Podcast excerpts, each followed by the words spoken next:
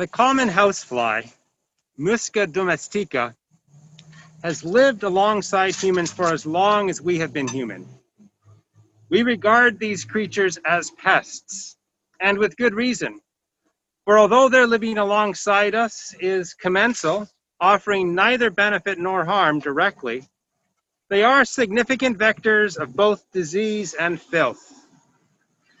Flies are valuable in the ecosystem for their work in processing decay, and they have been valuable for thinking since ancient Egypt and Greece, but we regularly look at them as a distraction. Like many other creatures that are good for thinking, though, part of the fly's attraction owes to their inscrutable lifestyle, perhaps best captured in this short poem by Ogden Nash. God, in God's wisdom, made the fly and then forgot to tell us why. Flies can be vectors of fear, death, disgust, but also humor, stealth, efficiency. Flies are ubiquitous, present throughout our cultural, natural, and imaginative worlds. Perhaps most noticeably, flies interrupt us. The fly in the ointment, the fly at the picnic, and the fly on TV. It is a fly on TV that interrupted me most decisively this week. I was mostly done watching the vice presidential debate. Susan and her father and I tuned in to see what would happen. Perhaps like flies drawn to the decaying corpse of a political system. In the first few minutes of the debate, I became quite anxious. I saw Kamala Harris's forthful truth telling on display, but that was immediately contrasted by Mike Pence's civility. He thanked the host and congratulated Harris on her historic candidacy overtures she had overlooked. I thought about how that would play in living rooms across the country. Over the next minutes, the tone of the debate shifted as Harris named the reality of the pandemic, deep, um, she named the reality of the pandemic, concern with climate change, and a slightly more adequate tax system. In response, Pence painted a picture of an alternate reality of a decisive response to the pandemic, deep care for people, a climate that is changing for unknown or entirely natural reasons, and economic growth.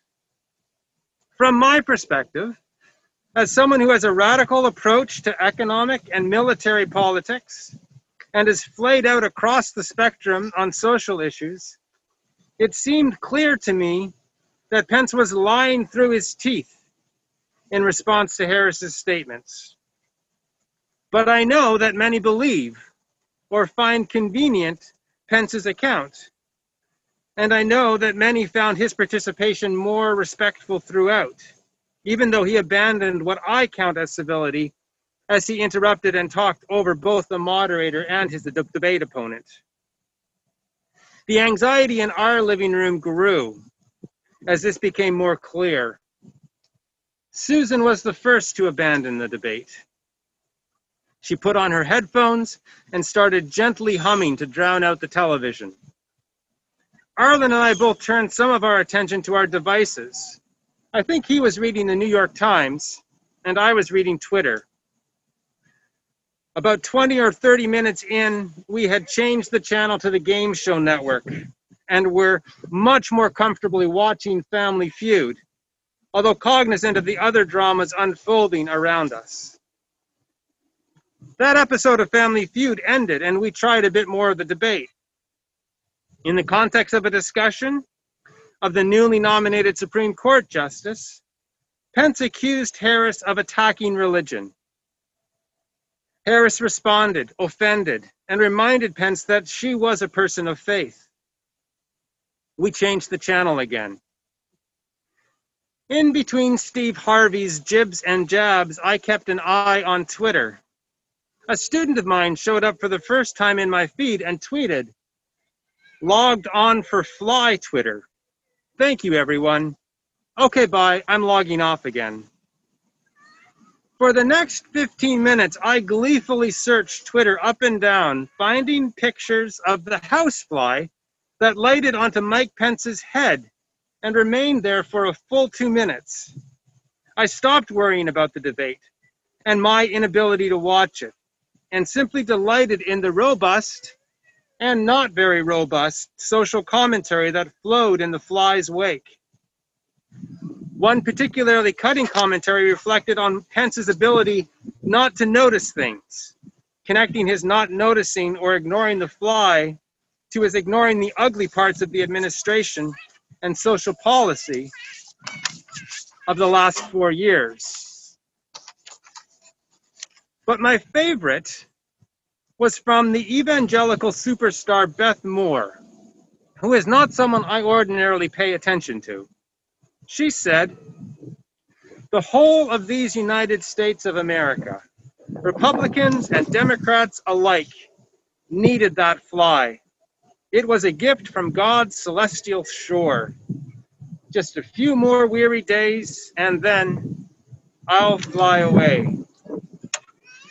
I was reminded again of how the natural world of creatures, when we pay attention to it, interrupts and reorients us. I was reminded that although the next month is an important time, especially for our ability to care for people on the edges of society, that my anxiety should be interrupted. I had, of course, learned all of this again last Sunday in a different way, but it's hard to remember Perhaps I wasn't checking my notes. And it's hard, in a delightful way, to think about what to say after a sermon like Hillary's last Sunday. I had some options as I came into my sermon writing time. Ruth Shantz has let me know that I need to preach on Zacchaeus at some point, growing out of our book group on Jennifer Harvey's book, Dear White Christians. I continue to reflect on some of the small miracles of church life in a pandemic. And the NBA finals are this week, and I'm not above the occasional bad sports sermon. But I also had the debate in mind when I went to the lectionary scripture, and what I found there pushed me decisively towards a sermon in which I reflect on some of the reality we have in our nation now, where we have two entirely incommensurate, incommensurate visions of reality to engage. Each of the stories that, that are told in the passages read by Eric engage serious disagreements between individuals, communities, and nations.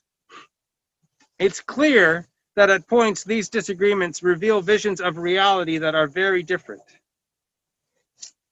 Good trouble like the good news of the gospel, is entirely context dependent. It's always good for some people and trouble for some people. But who those people are depends on your vision of reality. It's one thing to have a vision of reality that contrasts or disagrees sharply with other visions. I think about this a lot right now in reference to our police. Some people like the police.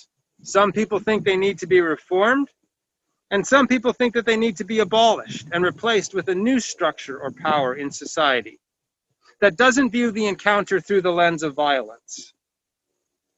These approaches differ widely in regards to the role of police and their connection to society and those on its edges, but they do hold some things in common. Our society has police in it and the police act with force sanctioned by society. Good Trouble in, enters this space and asks how we care for those on the edges of society who are too often targeted by the police.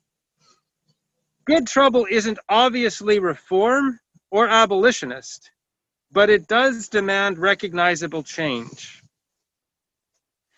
But what do we do when our society doesn't contain any common elements? How can good trouble do its change work when there is no agreed upon starting point? I heard Harris and Pence describe the same situations, but then put those situations into parts of entirely different worlds. From my perspective, I can understand how to cause good trouble relevant to Harris's retreat from her earlier position on banning fracking.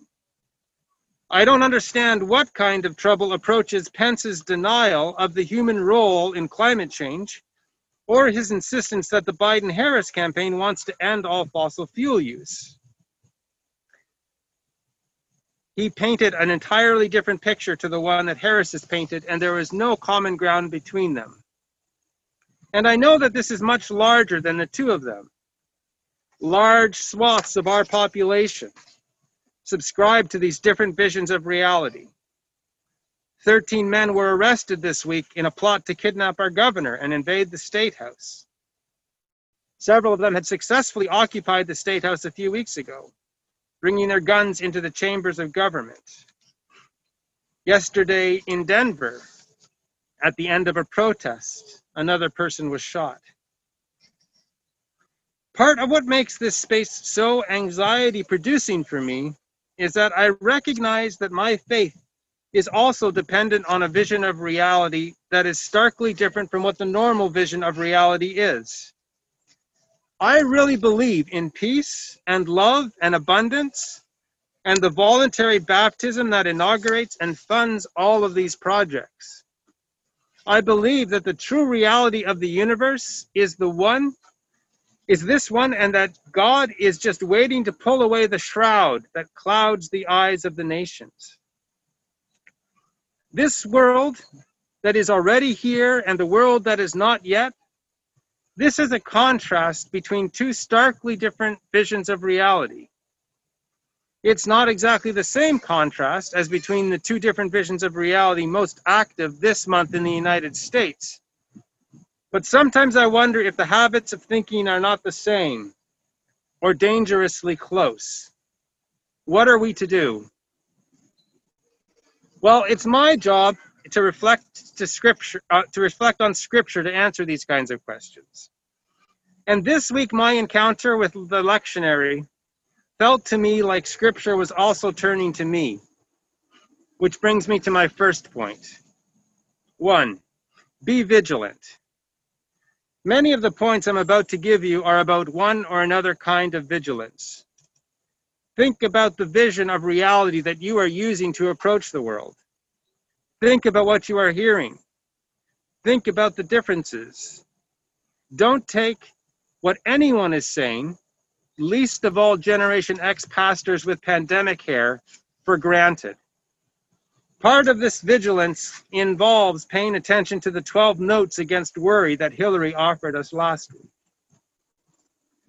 Two, reject idols. Aaron's golden calf was a gaudy, glitzy, golden turning away from God. Today, our idols might be white supremacy, liberal progress, guns, not voting, or greed. It can be hard to see our ideas or agree about what they are. Good trouble is like a fly interrupting our gaze just long enough to reorient our vision. Work to dissolve disagreements when you can. Number three. I'm not surprised that we rarely name women Euodia or Syntyche anymore they are known now mostly for having a disagreement, and disagreements need attention. But not every disagreement can be resolved. I engaged a grade school friend on Facebook after the debate when she posted, Pence is a good man. I tried, but I think that I failed. Number four, accept invitations. The excerpts of Jesus' parable of the banquet that Eric read is a strange text, and the full version is even stranger. We aren't surprised by a parable about a banquet. God loves feasts. We aren't surprised that the original guests don't accept, and that everyone, good or bad, is now invited. The message of radical inclusion is our gospel here at Shalom even when we fail to live it out. Five, show up. But when one of the guests isn't wearing the right clothing and is cast out, we are surprised. The casting out and how it happens suggests that there isn't a good literal meaning to this parable.